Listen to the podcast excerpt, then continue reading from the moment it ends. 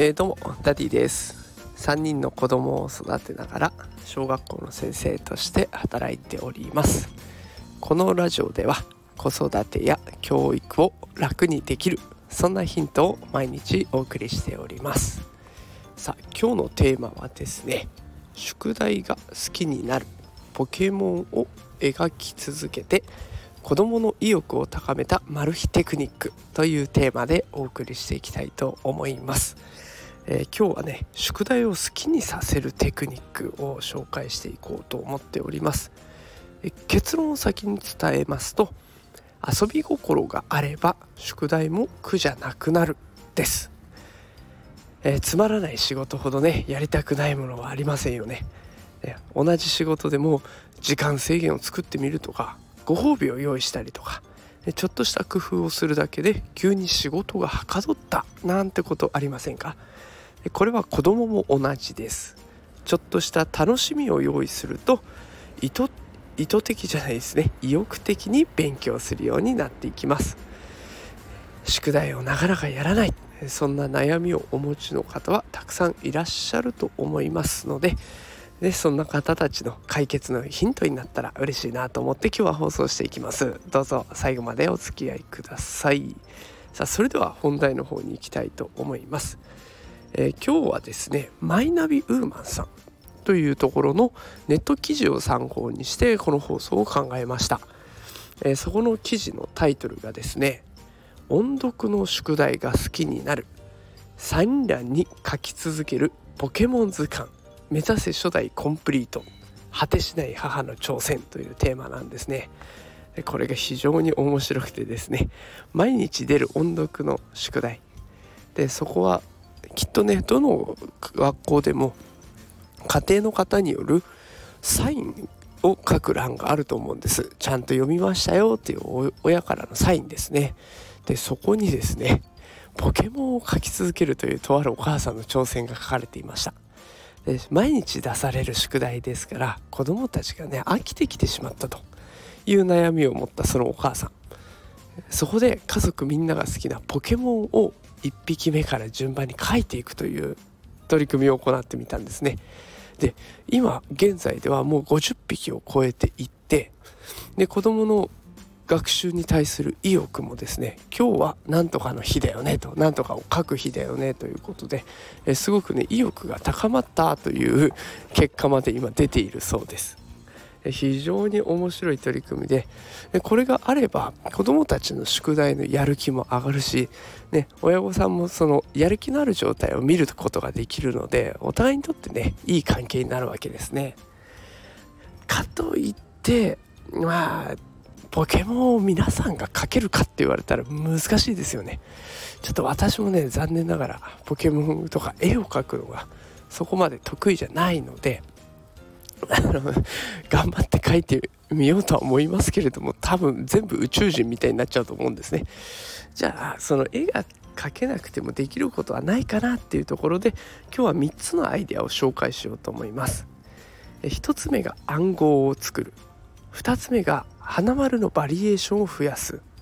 で3つ目が植物を育つ感覚で音読をしていく。でそんなものを3つ紹介していこうと思います。まずは1つ目暗号ですね。でこの暗号っていうのは結構ね多くの保護者の方実際やってるのを見ました。カードの中に文字が書ける文字じゃないですね。サインをする欄が何箇所かあると思うんですけれどもその数を確認してそこに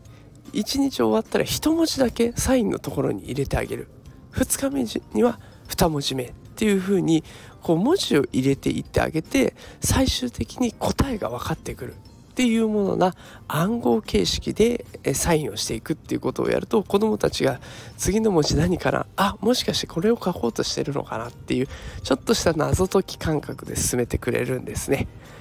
であのとあるご家庭の保護者の方は今月お出かけに行く場所を、えそこでちょっとずつ正解を渡していっていって最終的に月末にですね旅行というかお出かけに行くとその書いてある場所に行くと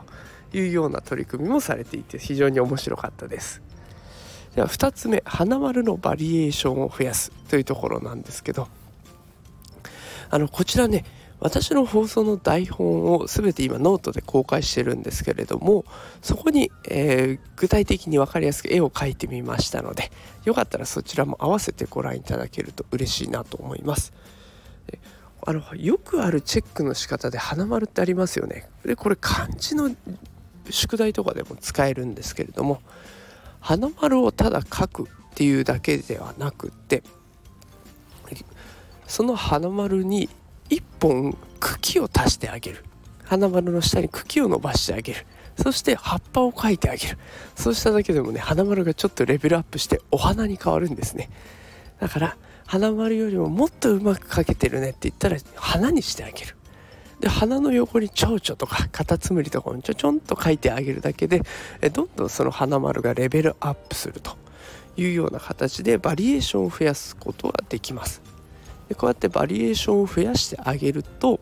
子どもたちはねあのもっともっといいのができかけたら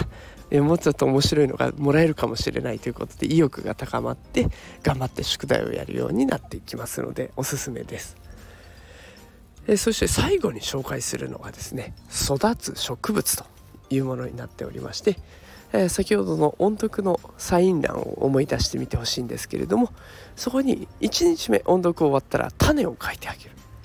で2日目はそこからちょっとだけ芽が出てくる。で3日目にようやく芽が出てきてで4日目にはその芽が少し伸びてくる。で5日目に葉っぱが増えてくる。で最終的には花が咲いてくる。なんていう風にちょっとずつ成長させていく。自分で育てていく感覚にしてあげると子どもたちもね毎日やっていく中で、えー、今日はどうやって育つかなとちょっとだけ楽しみが増えますよね。でその最後のお花も1回目のカードではひまわりが育ったけど2回目ではチューリップが育ったとか花のバリエーションを増やしてあげるとそのね育てる感覚も何回も味わえて面白いのかなと思いますし途中で花が枯れちゃっただけどそこからまた水を追加して育ったとかちょっとドラマチックな展開にしていくのもありかなと思いますのでおすすめです。さあということでねあの3つ紹介してみました。暗号とか花丸のバリエーション。それから植物を育てる感覚でやっていくというねいろんなバリエーションで好き宿題に対してちょっとした遊び心を持たせてあげるっていうのは結構おすすめかなと思います。さあということで今日は宿題を好きにさせるテクニックを紹介しました。遊び心が大切となっていきます、ね。あのどうせ宿題やるんですからどうせだったらね楽しんでやった方がお得になりますし楽しくやった勉強ってねお子さんも結構覚えてるんですよね。であのその方がきっと保護者の方にとっても嬉しい結果になると思いますので是非、えー、この土日試してみてほしいなと思っております。あということで今日も最後まで聞いてくださってありがとうございました。もしこの放送気に入っていただけた方はいいねとかコメントいただけると嬉しいです。